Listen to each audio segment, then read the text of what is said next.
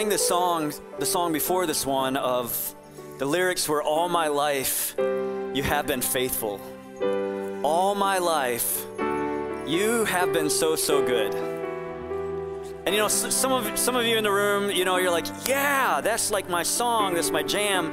And other people in this room, you're sitting here and you're going, "I don't believe it. I don't believe that God's been faithful." I look in the chaos and the, the dysfunction of my life and the darkness and all my life you've been so so good like it doesn't resonate. Doesn't seem true. Maybe for you you feel like god is a million miles away and that he has been absent in some of the most horrific things that have happened in your life. All my life you've been faithful. All my life you've been good I don't buy it. So, then, so then we sing this last song, and it just reminded me of something that happens in the Gospel of John in the very first chapter. The setting is a time where there's this people of God, the Israelites, who have this rich history of God speaking to them and this rich history of that there's a promise in front of them. But they find themselves in a time and a place where they're under the oppression, under the thumb of the Roman Empire, and there hasn't been a prophet that has spoken to them in 400 years.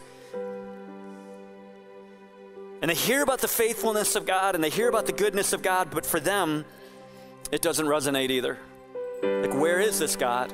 I thought he was going to rescue us, I thought he was going to save us there emerges this man out of the blue named John who is out in the boonies, dunking people in the Jordan River, like for their sins. And people come from all, all throughout Jerusalem. They take like this pilgrimage to the Jordan River to be dunked in the water by John. And the religious leaders can't figure it out. It's like this organic thing that just kind of happens and just kind of takes Judea by storm.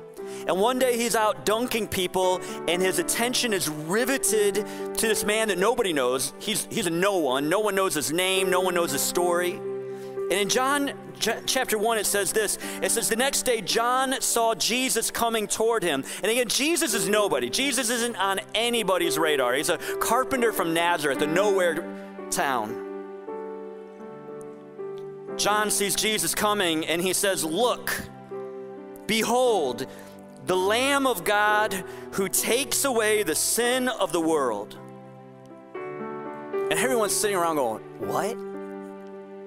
Like he's, he's a carpenter from Nazareth, right? Like, I mean, it'd be like, Behold, Tim Willis, the Lamb of God who takes away the sins of the world. Like, you'd be like, No, Right? I mean, just, like we know the story, and so we all go, oh, yeah, amen. If you're living in it, if you're walking through it, you're like, this is the most absurd thing.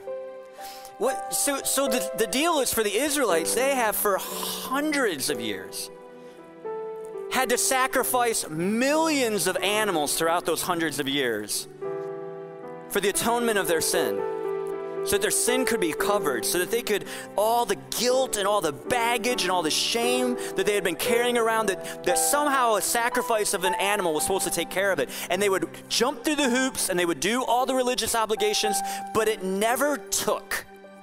Like they would always walk away going, I don't feel any different.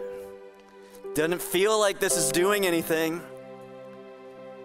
But God had in plan that there would be one who would actually be God Himself, sinless, spotless, pure, who would, at the just the right moment, voluntarily, it seems in the story like he's forced, but it's all of his accord that he would go to the cross, that he would be brutally tortured, horrifically beaten. I mean, scripture says that you wouldn't even recognize him. I mean, he's a bloody mess, naked, hanging on a cross. And all the while, in that act, he is the spotless lamb being slain for the sins of the world.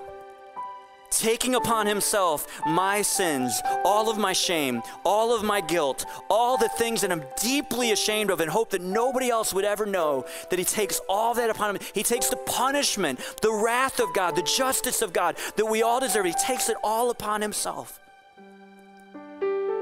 And that if we believe in him, and it seems too good to be true, seems too simple, but if we will believe in him and place the entirety of our trust upon him and say, God, I've been calling the shots in my life. I've been trying to lead my life myself. I I cry uncle. I give up.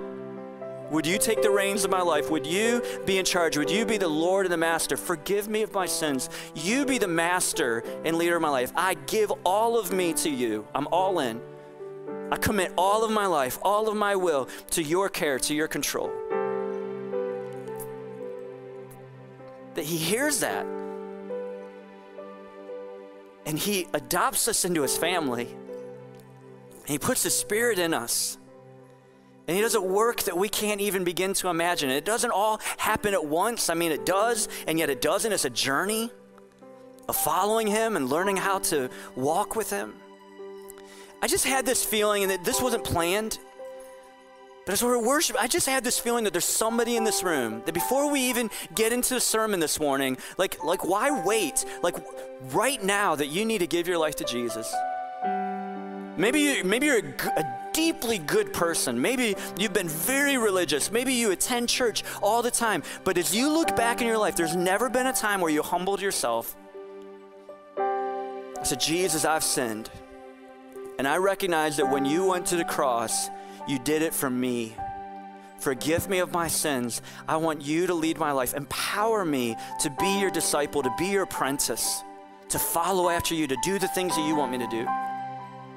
So I'm going to ask you to close your eyes and bow your heads. I'm not going to embarrass anyone here at Journey. We believe the public way that we profess our faith is through baptism, which we will be having the first Sunday of January. But maybe you're here and you say, Ken, would you pray for me? I, I need Jesus in my life. I need his forgiveness. I need him to be the leader and master of my life. Would you just raise your hand so I can pray for you? Yeah. Yeah. Anybody else? Yeah. You can lower your hands if you've raised them. Three of you so far. and the first service was two of you. Yeah, back there. Anyone else? This is the greatest thing that could happen this morning. Everything else is just icing on the cake. This is how we see the faithfulness and the goodness of God. Is that He didn't have to but He loved us even while we were His enemies, even before we did anything to earn it. He loved us and He died for us. God, you see each hand that just went up. You see the ones who they want to raise their hand, but they're just not yet ready. God, you love them too. God, you love the one who says, I want to, but I don't have it figured out yet. I don't, I don't under, there's parts of the Bible I still don't get. God, God, you see them. I pray that right now under their breath, that they would just that they would just cry out to you as, as a whisper just jesus have mercy on me i don't understand it all i don't have it all figured out but i trust that you went to the cross for me that you died on the cross and on the third day you were raised from the grave proving that you have the power to change my life Forgive me. I ask you to lead me, be my master, empower me to follow you. In Jesus' name, amen. That's so awesome, you guys. I don't want us to ever get used to this. I don't want us to ever go, oh, yeah, a couple people are giving their lives to Jesus. In fact, can we just praise God for that this morning? Just give Him all praise and all glory Come on, church. Like, really? Praise God. Praise God. So, I mean, if you raised your hand, in fact, everybody in this room, would you reach into the pocket of the chair in front of you and there's a connection card? Go past the offering envelopes. I promise you, somewhere in there you'll find a connection card. And I'm going to ask everybody this morning to fill one of these out, okay? Whether you raised your hand, whether you filled one of these out a hundred times. If you did raise your hand, there's a place that says, My next step. Maybe you're starting a relationship with Jesus. Maybe you're reaffirming a relationship with Jesus. If you check one of those boxes, man, that'd be awesome. For the rest of you, you know, if you filled one of these out before, just give us your first and last name. If you've if you've never filled one out, if you give us your address, we have something we want to send you this week. And when you leave this morning, there's going to be some good looking people out in the lobby with white buckets. You can just stick those in the buckets, and we appreciate you doing that. Hey, this is, today we're going to be a little, if, if, to all the uh, people grew up in like the Catholic Church and a Lutheran Church, you're to love this because we're to do some sitting down and some standing up and then some sitting down. We won't make you kneel this morning, but, but would you stand your feet again? And would you find someone around you that you don't know and just introduce yourself to them? We're to give you a moment to, to do that.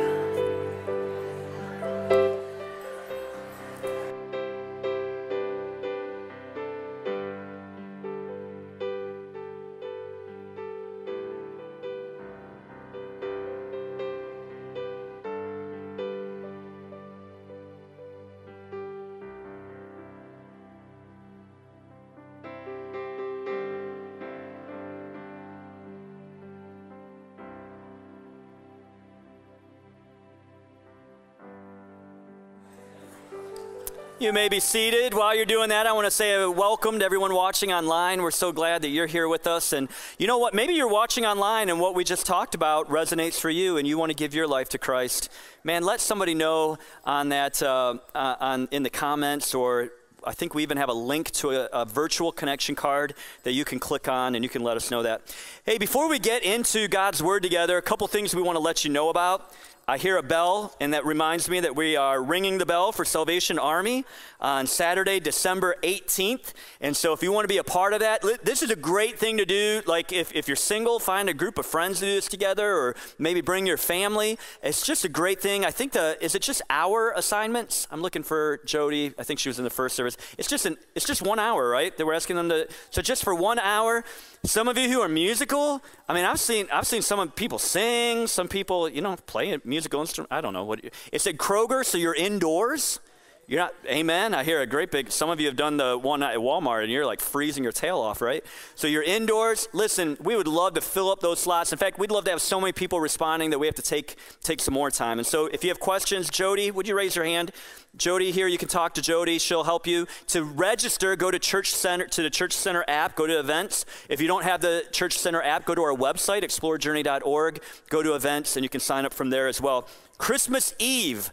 Uh, Want to make sure you know all about this. Traditionally, before COVID, Christmas Eve was our highest attended service of the year. So make sure you put this on your calendar. 4:30 and 6 o'clock will be our times. We're going to be adding some more chairs into the room, and uh, a special word to all the grandparents in this room, or maybe parents with uh, you have older kids. Here, I, have seen great. Um, I've seen great shrewdness in um, saying, "Hey, uh, before you guys get your gifts."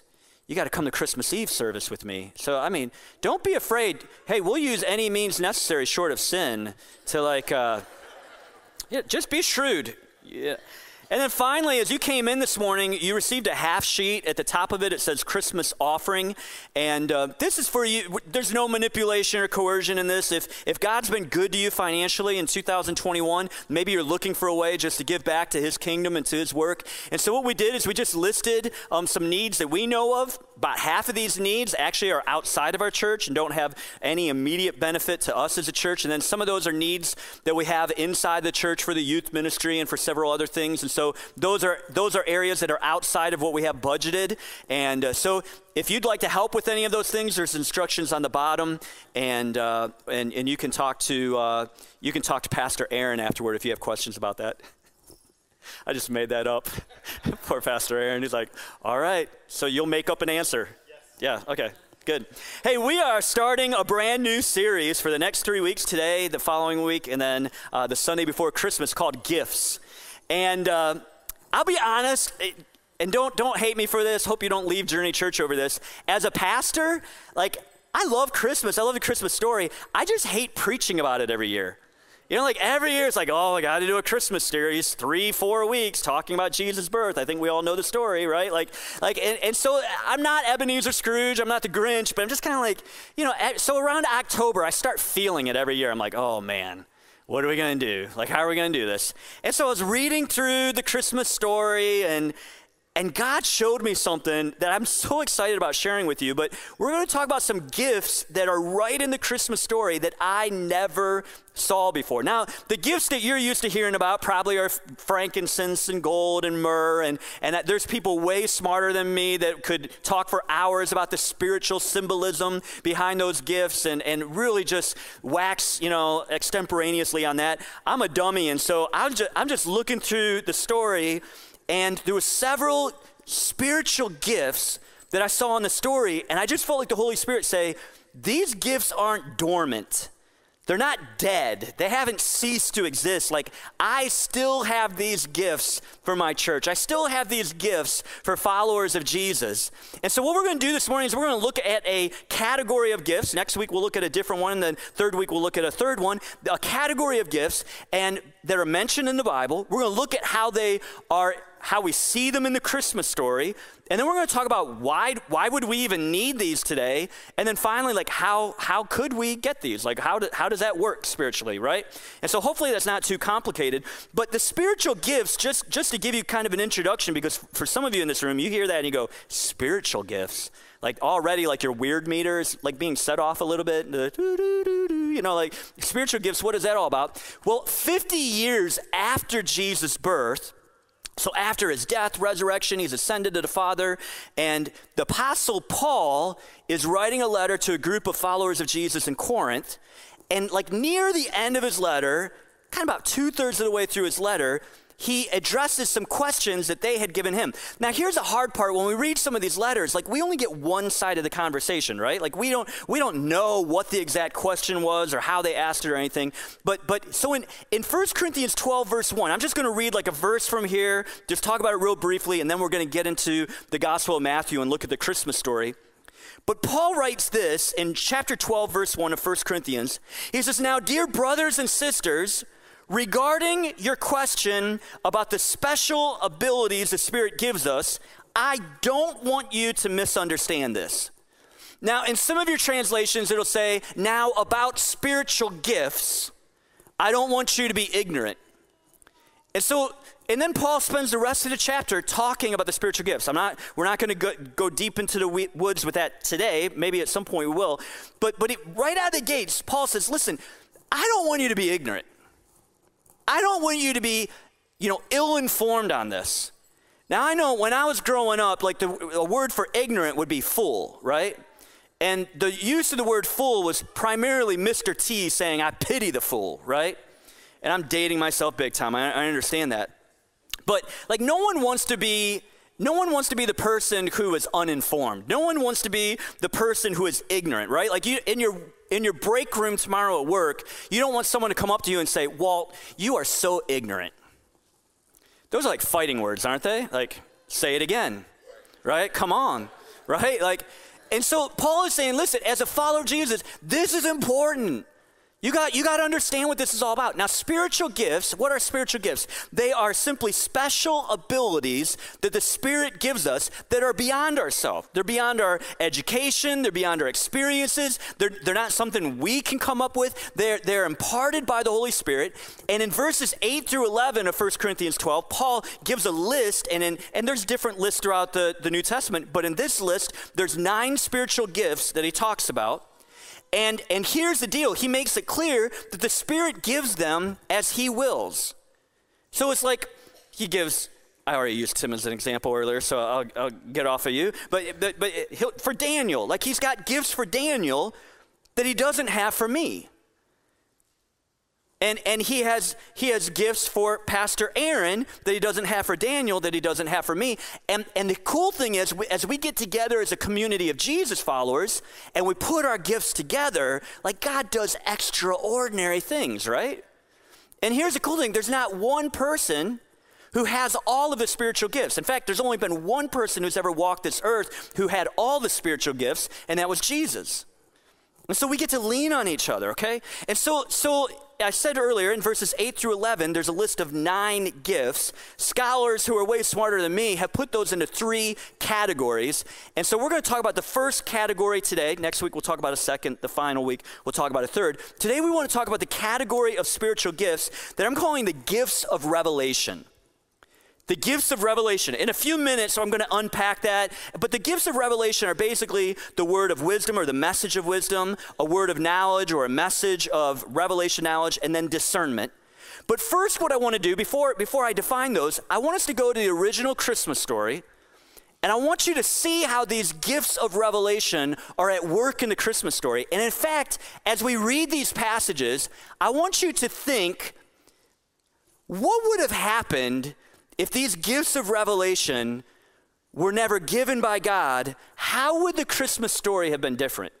My argument, I would submit to you that the Christmas story would be drastically different if these gifts of revelation weren't in operation. You guys all with me? So let's go to Matthew's gospel, and we're going to start with Matthew chapter 1, and we're going to look at the gifts of revelation in the Christmas story. Starting with verse 18, Matthew chapter 1, verse 18. We're not going to have all of, all of this up on the screen. It's too much and I read too fast. And so I encourage you look for this in your own Bibles. We're going to be reading a lot from Matthew 1 and then we're going to get into Matthew 2. Matthew 1, verse 18. This is how Jesus the Messiah was born. His mother Mary was engaged to be married to Joseph, but before the marriage took place, while she was still a virgin, she became pregnant through the power of the Holy Spirit. Verse 19 Joseph, to whom she was engaged, was a righteous man and did not want to disgrace her publicly, so he decided to break the engagement quietly. Okay, we know this story, okay? We've heard this story a hundred times. If you've never been to church, you probably heard it in the Charlie Brown Christmas. And so, but but take yourself like act like you've never heard this story before. Like you have Joseph, who's a godly man. He's engaged to Mary, who seems to be a godly woman. Mary has gone to CVS and got a pregnancy test, and she's pregnant. And she comes to Joseph with the stick, and she goes, Joseph, we got to talk. Joseph, I've never had sexual relations with anybody. An angel came to me and told me that I'm pregnant through the Holy Spirit. And Joseph is left going, Say what? In fact, I saw a meme on Facebook this week that kind of, you know, gives a reaction to probably how I'd feel. right? Like, you want, you want me to believe what? Right? And so jo- Joseph is looking at this going, like, this is so out of character for Mary. It's so out of character, right? Like, he, he loves this woman. He has seen her character. He's seen how, how, you know, just and so now he's got a decision to make, right? And for most of us in this room, it's a no brainer. Why go through with getting married to a woman who's obviously out of her mind, ridiculously crazy? Right? So let's keep going, and now we're going to see the gifts of revelation for the first time in the Christmas story. As he considered this. Now, if you're, if you're in your Bible, circle the word consider. We're going to come back to that word in a little bit and define that. As he considered this, an angel of the Lord appeared to him. How? In a what? In a dream. So God, God, he's he's asleep. God gives him a dream. And here's what the angel says Joseph, son of David, the angel said, Do not be afraid to take Mary as your wife, for the child within her was conceived by the Holy Spirit. She's telling the truth, Joe. And she will have a son, and you are to name him Jesus, for he will save his people from their sins. And then he wakes up. What in the world? Have you ever had a dream that was like no other dream? How many of you have dreams like, like you remember your dreams like every night? How many of you never remember your dreams? Yeah, I don't remember. Carrie could she has like a whole nother life that happens in her dreams. She could she could spend hours every morning telling you about the dreams she had. I, I don't I don't operate that. Like I don't remember and you, you can psychoanalyze me later and tell me why that why that's true and all that. So what happens? God speaks to he speaks to him in a way that like he, he doesn't do this with everybody, but he knows Joseph and he knows that he can speak to Joseph in this manner. And I would submit to you that this is an, an operation of the gifts of revelation. That's right. By the way, we do have a nursery if you guys want to utilize that. that that's helpful too. So, so now, Jesus, not being rude, just saying that that is back there. Um, so, so Jesus is born. Let's fast forward now to chapter 2. Jesus is born, right? He's born. Shepherds come, magi, wise men, they come. And now we're going to go to Matthew chapter 2, beginning with verse 13. It says, After the wise men were gone, an angel of the Lord appeared to Joseph. How does he appear to Joseph? In a, get used to saying this, okay? There's going to be more. Get up, flee to Egypt with the child and his mother, the angel said. Stay there until I tell you to return, because Herod is going to search for the child to kill him. That night, Joseph left for Egypt with the child and Mary, his mother, and they stayed there until Herod's death. And this fulfilled what the Lord had spoken through the prophet I called my son out of Egypt. Second time that there are the gifts of revelation. Okay, let's just pause right here with just these two instances. Imagine if he wouldn't have had the gift of revelation the first time. How would the Christmas story be different? I submit to you, I think he would have walked out. I don't think it would be Mary and Joseph. I think it would be Mary, the single mother, in the Nativity, right? Second occasion of the gifts of revelation, what would have happened if Joseph hadn't received this dream? Very likely that Jesus would have been killed by an insanely jealous king. Okay, this isn't the end of it. You, you skip to chapter uh, verse 19, Matthew chapter 2, verse 19. When Herod died, an angel of the Lord appeared in a dream to Joseph in Egypt. Get up, the angel said, take the child and his mother back to the land of Israel, because those who are trying to kill the child are dead. And so I mean I could keep reading, but basically there's gonna be one more time. There's gonna be a total of four times that God is gonna give revelation knowledge to Joseph in a dream for the purpose of preserving the promise that God has for the whole world. It's incredible. Now, here's the thing to, to think about Joseph is just an ordinary guy. He, he's, not, he's never been to cemetery, I mean, seminary, same thing, right? Uh, he's, he's a full time carpenter. Like, he, he's a man who works with his hands, might be an introvert, might not really have a bunch of friends outside a couple guys. I mean, like, the, but God God uses him in a powerful way that 2,000 years later, we're still talking about him. Isn't it incredible? My contention is that God has gifts of revelation for some of you in this room. That God, and, and, and I would push further that we need the gifts of revelation today even more than we've ever needed them before. God wants you to experience these revelation gifts. You don't have to walk on water. Maybe you've just been a follower of Jesus for a couple of weeks or maybe even for a couple of months. It doesn't matter how long you've been a follower of Jesus. God has wisdom and revelation and discernment for you. He wants to speak to you. Why? Why do we need this? I think, uh, let's just get into it. About 30 years after Jesus' birth, Jesus is now a grown man. He's in his early 30s, and one day he's teaching to people, and he says, This is what you need to know about what's really going on. You think you know what's going on around you? There's something deeper than what you know that's going on around you. And in John chapter 10, verse 10, Jesus said about the devil, He said, The thief's purpose is to steal and kill and destroy. My purpose is to give them a rich and satisfying life. Here's what Jesus is saying He's saying, You have an enemy. You probably don't even know it. You probably don't even recognize it, but you have an enemy, and here's his mission. From day one, his mission is to take you out. He wants you dead. You say, Well, obviously, he doesn't want me physically dead. Oh, yeah. He wants you, he wants you dead. And if he can't get if he can't kill you physically, he wants to get it so you're dead on the inside. He wants you deceived and thinking all sorts of distorted thoughts about God and about yourself and about others. And guys, we are under attack as never before. In fact, I would argue that there's three, there's, there's three different fronts that we're under attack. The Bible speaks of all three of these very clearly throughout the New Testament. The first one is a demonic attack that followers of Jesus, if, you, if you've decided to follow Jesus, let me tell you, it's not, I, we talk about this all the time. It's not a life of cupcakes and unicorns. You're in a war and there is a demonic strategy and attack against followers of Jesus and the church to distort our identity and our mission and to question the heart of God toward us. Did God really say? Does God really love you? Does he really have his best, your best interest at heart? Right? It's a, it's a dem- and it's constant. And there's times where you feel it more than at other times because the enemy is shrewd and he knows the seasons of our lives and he knows he knows the moments when we're hungry and he knows the moments when we're alone and he knows the moments when we're tired and he he'll back off for a season but then he'll come in with a full frontal attack right that's the first front the second front is what Paul and James and Peter refer to in the New Testament. It's always a weird word when you read it. They talk about the flesh. It's an internal attack. The flesh, we think of the flesh as being our body. It's, it's, the flesh isn't our body. The flesh is, you know, when, when, when we're saved, like we're justified in God's eyes, we're in the process of sanctification, but there is still this sin nature that resides within us. I would, I would, it's desires, it is cravings that are from the flesh that are from our sin nature that are not in alignment with God and His purposes for your life. And I just want to say something you are not an animal.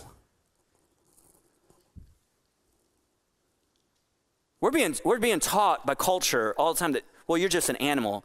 That we're not animals. We don't have to do what these cravings and desires tell us that we have to do.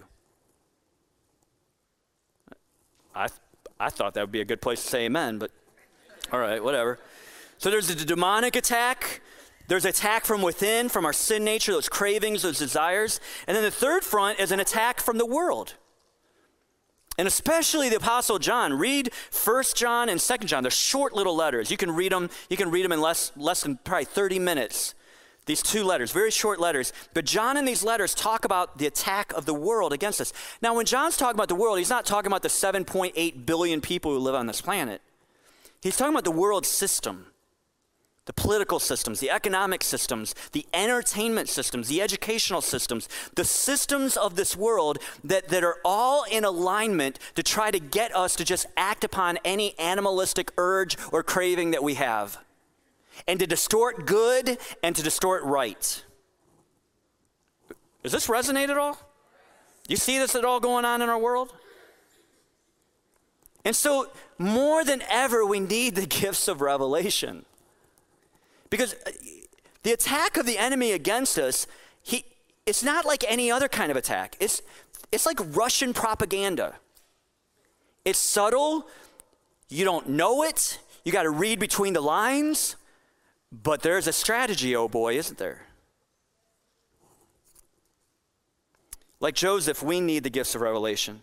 We need to have a message of wisdom, a message of revelation. We need discernment, especially in this moment. And so, what are these three gifts? I've kind of been dancing around them. What, you know, in, in 1 Corinthians 12, verses 8 through 11, in the list that Paul gives, he just lists them. He doesn't give us any information. So, I, I really don't even need to read the whole list. You can read it later on.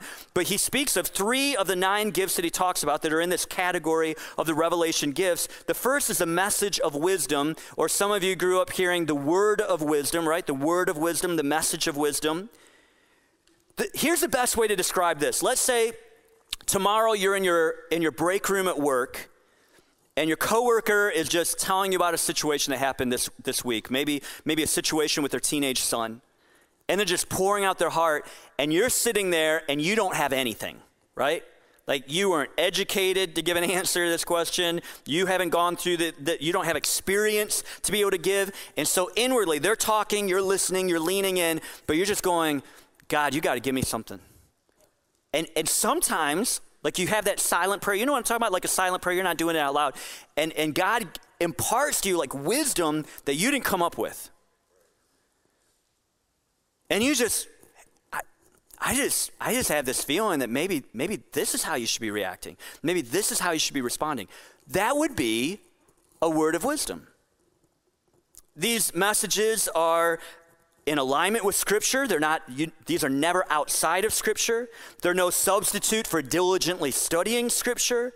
They're not a Christian version of fortune telling, but they are God's gift of wisdom for a specific problem that might not already be addressed in the Bible. So, uh, in your notes, we have several passages that you can look, look up. This in the early church, after Jesus' death and resurrection and ascension, um, there's a time where the early church is accused of, of, of, basically racism that one group of widows, one nationality of widows, feels disenfranchised, feels like they're not getting the same level of respect and treatment that another uh, ethnic group of, of widows is getting. And so the, the apostles and the church leaders all get together and they seek God, and God gives them a word of wisdom in that situation. They didn't have a master's degree in business to, to try to come up with a solution. It's, it's God given to them, right? There's other examples that, that you can look up later. The sec- so that's a message of wisdom. The second is a message of knowledge or a word of knowledge. Maybe in, in some of your churches, or it, that's actually in some of our translations, a word of knowledge. This is when God prompts you and reveals to you facts or insights about a person or a circumstance or a biblical truth that, that you didn't previously know. Some of you are looking at me like, I don't, I don't get what you're saying. So let me give you a couple of examples from the Bible. In John 1, verse 48, Jesus is calling some guys to be his apprentices, to be his disciples. And one of the guys is a guy named Philip. And Philip comes dragging his friend Nathaniel. Now, Nathaniel doesn't know what he thinks about Jesus. He, he's skeptical, right? And so Nathaniel comes, and Jesus goes, Oh, hey, Nathaniel, I saw you when you were under a fig tree. And Nathaniel goes, You couldn't have seen me when I was under a fig tree. I was all by myself. God had given Jesus a message, a word of knowledge regarding Nathaniel that changed, changed the trajectory and changed how Nathaniel saw him. Here, let me give you one more example. In John chapter 4, Jesus is having a conversation with a foreign woman at a well. And they're having, they get immediately get into this deep theological discussion, right? And in the middle of the conversation, the Holy Spirit gives Jesus this knowledge about her romantic life how many times she'd been married, right? Jesus had no way of knowing this. No one like said, took Jesus aside and like read her bio to her. Like this is this is imparted by the Holy Spirit. It's knowledge about things that you really shouldn't have knowledge about. But it's for the purpose of drawing someone to Jesus. Does that make sense? I know it's weird, and I know some of you go, man, could God do that? Yes, God could do that, and God wants to do it, and He wants to do it through His church. He wants to do it through us. Here's the third area is discernment. So these are all three gifts that are mentioned in 1 Corinthians 12 that are part of this category that we're calling the revelation gifts. Discernment is the ability to perceive whether a thought or action is coming from just your own ideas, from God, or maybe they're even demonic. Have you ever had it like you have a thought and you're like, I don't know what that is. I don't know where that's coming from. The, a great example of this would be in Matthew chapter 16 Jesus is having this moment of vulnerability, right? And Jesus is just him and his disciples, and Jesus just gets real, like, honest. I mean, he's always honest, okay? Don't email me later, okay? I get G- Jesus is always honest. But he just starts pouring out, like, telling them about how he's gonna die, telling them about how he's gonna suffer. I mean, he's, he's getting really vulnerable in this moment, right? And Peter, it's always Peter, right? Peter goes, No, that's not going to happen. You're the Messiah. You're not going to suffer. You're not going to die. And how does Jesus respond? He says something that really kind of freaks us out, right? He says, Get behind me, Satan. Okay, what's going on there? Jesus immediately discerns. In fact, some people believe that this is actually a temptation of Satan against Jesus. And so Jesus immediately identifies what it is. And I'm not saying you have to do this at work tomorrow, you know, when somebody says something, well, that's straight from the devil. You don't have to say it out loud. But for Jesus, he needed Peter to know you're out of line. That, that, is not, that is not a God thought. That's not a you thought. That's demonic in origin to try to trip me up and to try to trip up my mission. So this is why we need, do you understand why we need the gift of revelation? Now here's probably the pushback. Probably the pushback is, I don't know if God still does this stuff. So I'm going to invite my friend Kevin uh, up to the front. Kevin Miller is not, he's not a professional pastor. He's a physical therapist at Bellevue Hospital. And Kevin is a smart guy. He's not, a, he's not an idiot. He's well educated. And uh, yeah, I know. I'm just trying to say this because he's going to say something in a minute. You're going to be like, ooh, that's cocoa for Cocoa Puffs, you know, like cuckoo for Cocoa Puffs. I don't know what that is. Yeah. So tell, tell, okay. you're sharing this with me this week. Tell, tell us the right. story. So in 2007, um, I was, you know, at that time, at that stage, I was studying the Word of God, kind of like a textbook, you know, um, and that's nothing wrong with that. But I started reading a book by a Chinese um, man, uh, Brother Yun, and, and and in that book he was always talking about how revelation and, and prophecy that we'll talk about I think next week, but it was a part of the church in, in, in China, like how it was always uh, how they how they ministered and how they spread the gospel. And so I was like, boy, they're having a lot of fun over there.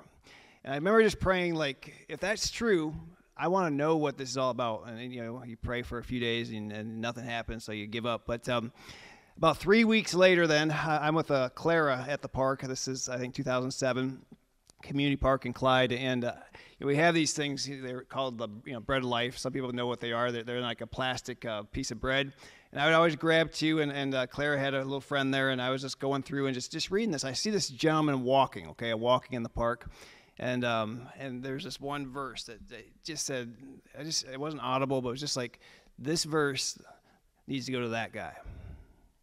And I'm thinking, well, you know, actually, he looks like he could use this verse, but um, and there wasn't there wasn't that. It was just this verse needs to go to that guy. And so as he's coming closer, I remember just thinking, I sitting on the bench, and like, it was like I was super glued. I couldn't get up, and uh, and so we did that friendly, you know, small town head nod, and he goes around the park again, and I'm praying, bring him back. I'm sorry, um, and he did. He came back around, and this time I stood up, and you know this this thought like oh my goodness i'm just an optimist you know this is maybe just a pride thing or maybe this is just uh, maybe he's a maybe he's, a, he's an atheist and he chased me around the park and and and i just was like oh my goodness i can't do this and so um and so I was just like, he went by and we did the head nod and he went to the parking lot and, and left. And I'm like, oh, shoot. So that night, um, you know, getting ready for Sunday, I was like, listen, Lord, I'm sorry. I'll keep that in my wallet.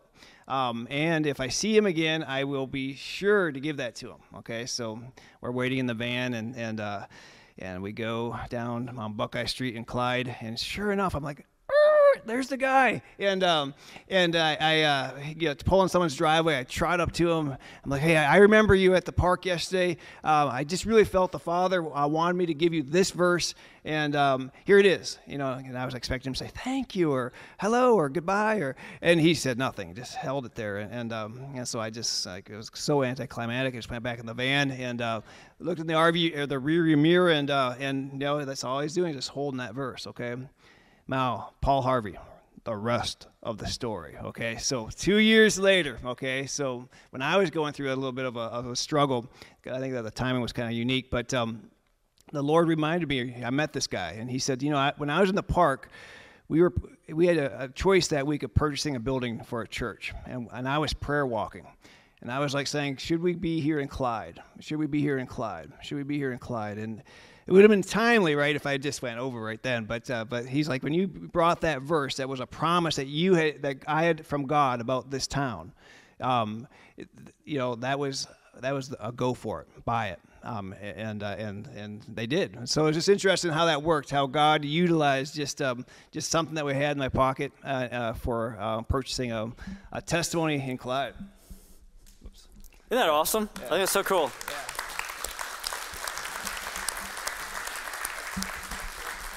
So, so people in the first service afterward, they're like, "So was that you? Were you the pastor?" I was like, "No, it was some other person." So, but that would have been cool, though, wouldn't it? Like, and now the rest of the rest of the story. Uh, uh, so, uh, so I just want to encourage you. Like, God wants to use you, and it doesn't have to be weird. It doesn't have to be outside of your personality or outside. Like you don't you don't have to all of a sudden like speak at a loud volume and start. The Lord ha, would say ha to you. Ha. You know, they, you don't have to start speaking in Shakespearean English. You could just naturally be supernatural. You know that, that's possible, right? That you could just lean in. So, so some of you right now are going, okay, how does this work? I want to give you four words that I think will help you as we as we come to a close here. They are know, desire, listen, and move. Let's talk about know. First of all, if you're going to move into the, if you're going to be used by God in the gifts of revelation, you've got to read, study, and memorize God's word. As a Jew, Joseph knew the Bible.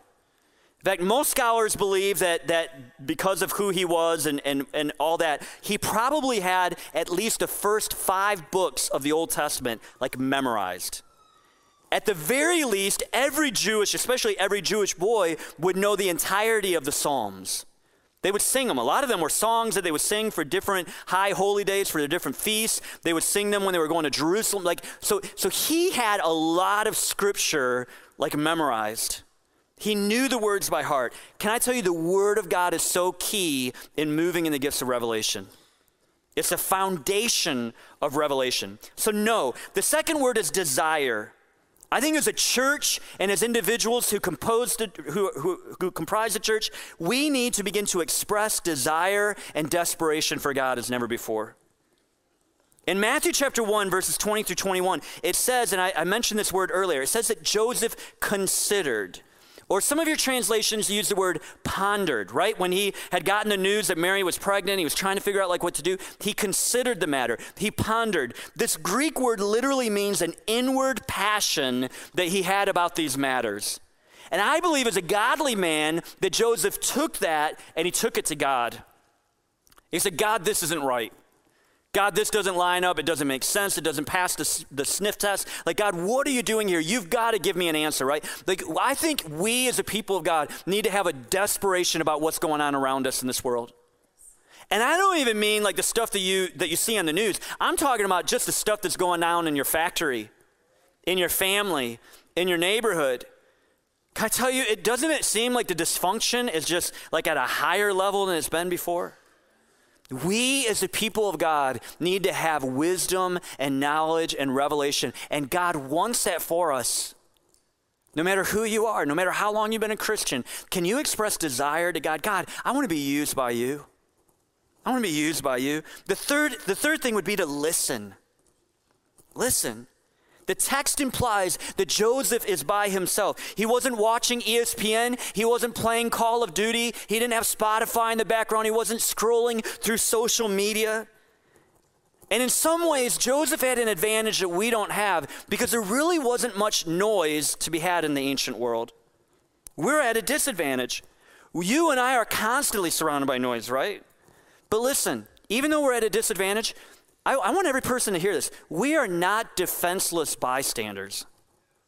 You and I can choose to have moments of quiet and silence and solitude in our lives. And can I go as far as saying you and I need to have quiet and silence and solitude in our lives? Even the extroverts. You need this. It gives you time for your soul to catch up to your body. Like there's something about it. And if you don't forcefully place that in your life, it will not happen. Because one of the attacks of the enemy is to create as much noise as possible in our lives. So we can't really hear. I'm telling do whatever you got to do. If you've got to go in the bathroom and turn on the fan and turn off the light and just give yourself two minutes to just be quiet and listen, I'm telling you, it is something you need. And sometimes in those moments of quiet, God will download things into your heart that you wouldn't have heard otherwise. Now, with the silence, there's a purpose behind it. We're saying, God, speak to me. God, I'm listening. Like Samuel we're saying, God, I'm listening. Speak to me. I'm your servant. I'll do what you want me to do. And then here's the fourth thing, speaking of doing, is move in seeking God and reading His Word, if, if God if God does download something, when I say that, I don't usually I, I don't know of anybody that you know it's an out loud thing. Usually, it's just a hunch. It's a I call it a prompting where you just it, it's not it's not your own idea. You you know it's not from Satan. Like with Kevin, you know why would Satan tell you to give a verse of Scripture to you know? So Kevin knows that it's not Satan. Really, the fight usually is: is this just me, or is this really from God? And can I just encourage you? Like, I think sometimes we don't move, we don't take action because we're so self conscious when God is just saying, just move, just take a risk. I mean, really, what's the worst thing that could happen? And here's how I encourage you to do this is I would encourage you, you don't have to be weird. You can just say to somebody, hey, I was thinking of you, and this thought came to my mind, and I'm a follower of Jesus. I think actually this could be from God, but I don't know for sure. Just take this and judge it for yourself. It just seems natural to do it that way, doesn't it? You don't have to get all weird and holy and spiritual. You don't have to use big words that you don't even know what they mean, let alone the people that you're talking to. But take a risk. In fact, I really feel that this is that this is a timely message for us as a church. That that that eh, obviously in December, but in 2022, that we would be a people who are desperate, and we would be a people who are that we take risks. What's the worst thing that could happen? Yeah, maybe he would have chased Kevin around the park. I don't think he would have. I think even if he was an atheist, he might have said something that would hurt Kevin's feelings, but that probably would have been the, wor- the worst of it. Like, I think sometimes we build these things up in our minds, and it's like, let's just take a risk. And maybe in the, in the permission level of doing that, maybe we would see God move in ways that remind us of how God moved in Scripture. Because maybe that's how God really wants to move today. And so here's what I want to encourage you with. We're going to close today by just taking a whole minute to be quiet. Just to be, just to be quiet. Now, some of you, one minute is going to be so uncomfortable that you're going to just impulsively want to get out your phone and start scrolling through your phone because we don't know how to handle quiet. And there's going to be babies crying, and there's going to be people that are going to cough, and someone's going to get the hiccups right as we try to be quiet. That's going to happen. So just let it happen. But just to say, God, I am listening to you, uh, right on cue. God, I'm listening to you. Speak to me. Speak to me. So let's be, we're going to do it a whole minute.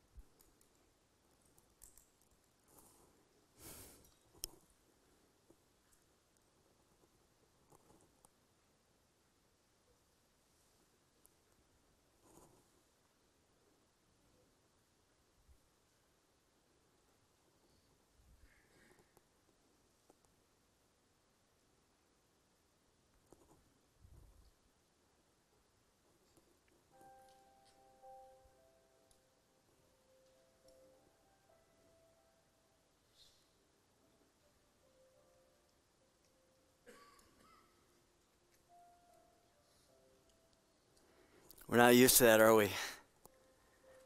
Do you feel like that was good for your soul? Certainly wasn't bad for anybody in here, was it? Well, that's a minute I'll never get back. Thanks a lot to chant. Right? Like it's, it's good it's good for us. We need that. Can I challenge you? Just schedule that right into your day. Set reminders throughout the day. Set alarms. Use this noisy technology that you have for good. Father, I pray that we would be a people,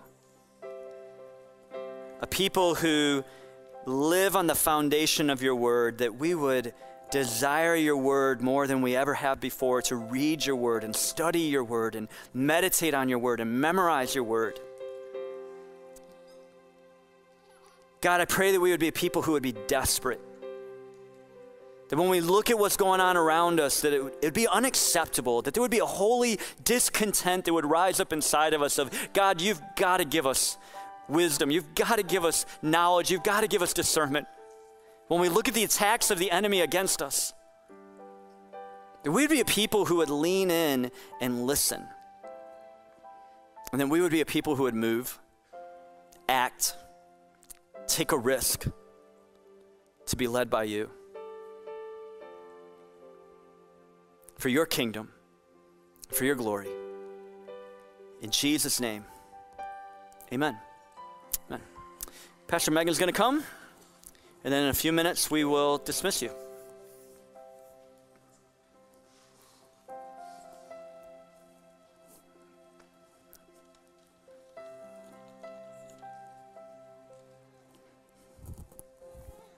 I'm going to do a lot of reading um, off of my little paper here. Um, because something, some things that are important for you to know. So, uh, Journey Church is part of a network of churches all throughout the world called the Assemblies of God, in case you didn't know that. Um, in Ohio, there are 280 churches in our network, so 280 Assembly of God churches in our network, and they are called the Ohio Ministry Network. We're a group of churches that can share resources, leadership accountability, and relationships. The Ohio Ministry Network has different departments, such as leader development, church health, ages and stages ministries. And it is from those ministries that kids and youth ministry host summer camps that we participate in in state missions trips, BGMC projects, and things such as fine arts, and quite a lot of other things as well.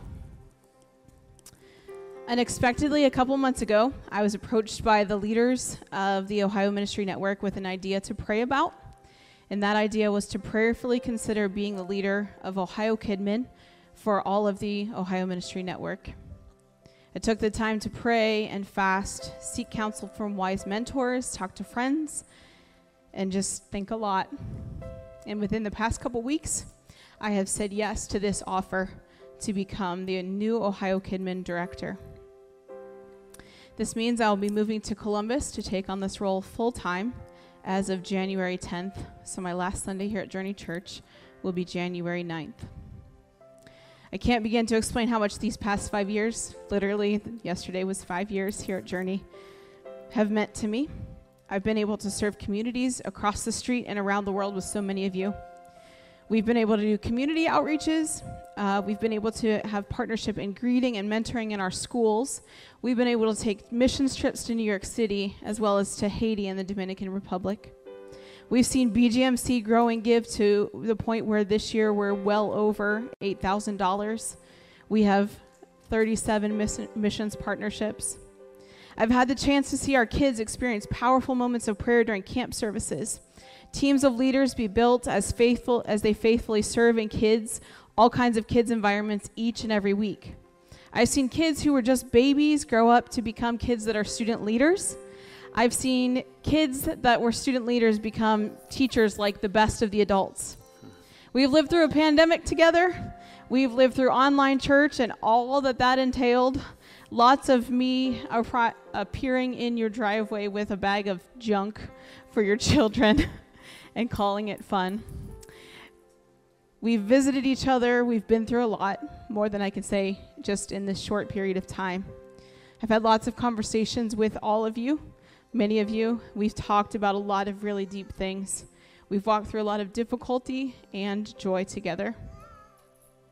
But it's not over. So, in this new role, I will lead those kids' camps, those retreats, and those events. It means I'll have flexibility to travel and to encourage all 280 churches all over the state and their kids' ministries. And it means that I can be able to come here to be with my forever family in Journey Church. Here's what I know for certain God is faithful, and it is who He is. And He will be faithful to the work that He is doing here at Journey and he will be faithful to me as he calls me to new places, and he will be faithful to you as he asks you to step into new things in new ways. I love this place. I love you. You are my Journey Church family.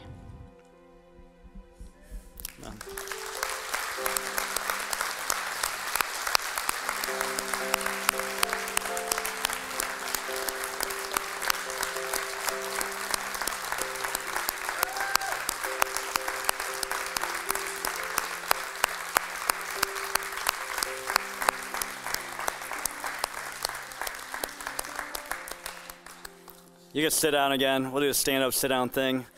I just want to honor Pastor Megan. She has been top notch. When she first started talking to me about this, I was like, those dirty rascals in Columbus, like. That's true.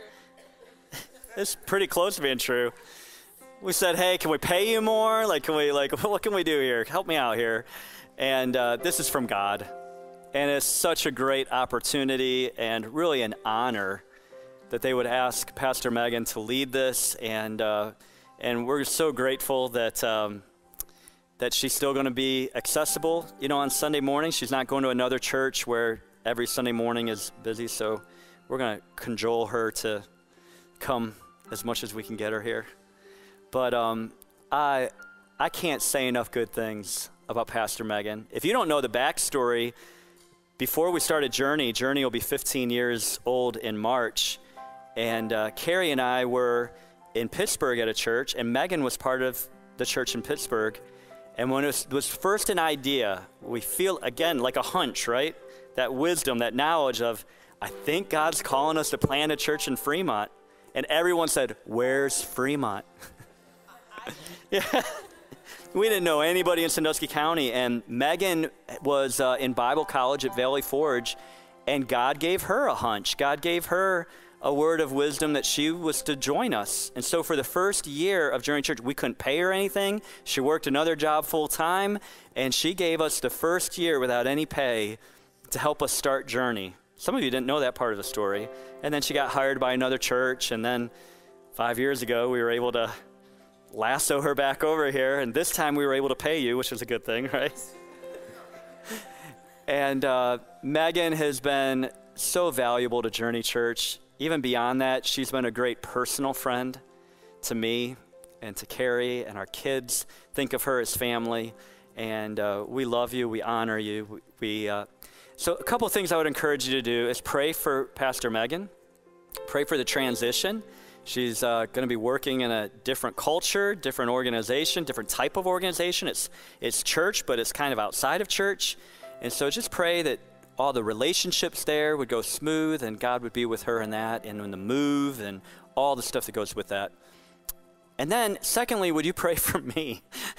no, pray for pray for our church leadership as we look for someone to try to step into this role. And it's always hard because you want to find somebody who will fit our culture and who who kind of has that DNA that is so distinct and unique about Journey. And then here's the third thing: is if you have ever thought about being involved in kids ministry, we need you today more than we've ever needed you. And know that kids ministry is not like a one size fits all. Like there's you can be an introvert, you can be a man and serve in kids ministry. One of my favorite volunteers in kids ministry is my dad, who's a grandpa, who's an introvert. And I see him walk through the doors with his Journey Kids shirt on, and he serves in the nursery holding babies. It's a great ministry. So I would just encourage you this is not the time to quit kids ministry. Please don't do that. Give us some time. um, actually, this is a time to be a part of kids ministry. Especially, we have Christmas Eve services coming up. It's always hard to find people to help on Christmas Eve. If you're going to be around, maybe say, I'll help in one of the services. Here at Journey, we try not to burn people out. We would just, if you can serve one service, one Sunday a month, man, that helps us so much. And it helps from burning people out. I could ramble on. Can we just pray over Pastor Megan and then I just have a blessing over you guys. Father, we thank you for Megan. We thank you for her commitment. We thank you for her integrity. Thank you for the lives that have been changed through her ministry. Thank you for how she's touched us. Thank you for the fruit that we've seen over the last five years. And we bless her in the name of the Father, the Son, and the Holy Spirit. We thank you for going before her. Thank you for uh, moving physically all the stuff to a new place. And thank you for the role that she's going to serve and the influence that she's going to have, the platform that she's going to have for your kingdom on a whole new level. Be with her, give her wisdom and knowledge and discernment and favor and lead her and bless her in Jesus' name. Amen. Would you stand to your feet? This week, may you be led by the Holy Spirit. This week, may the Holy Spirit impart to you wisdom and knowledge and discernment. May you be filled with the grace of Jesus and may you know the love of your Father for you. He loves you so much. Have a great week. We'll see you guys later on.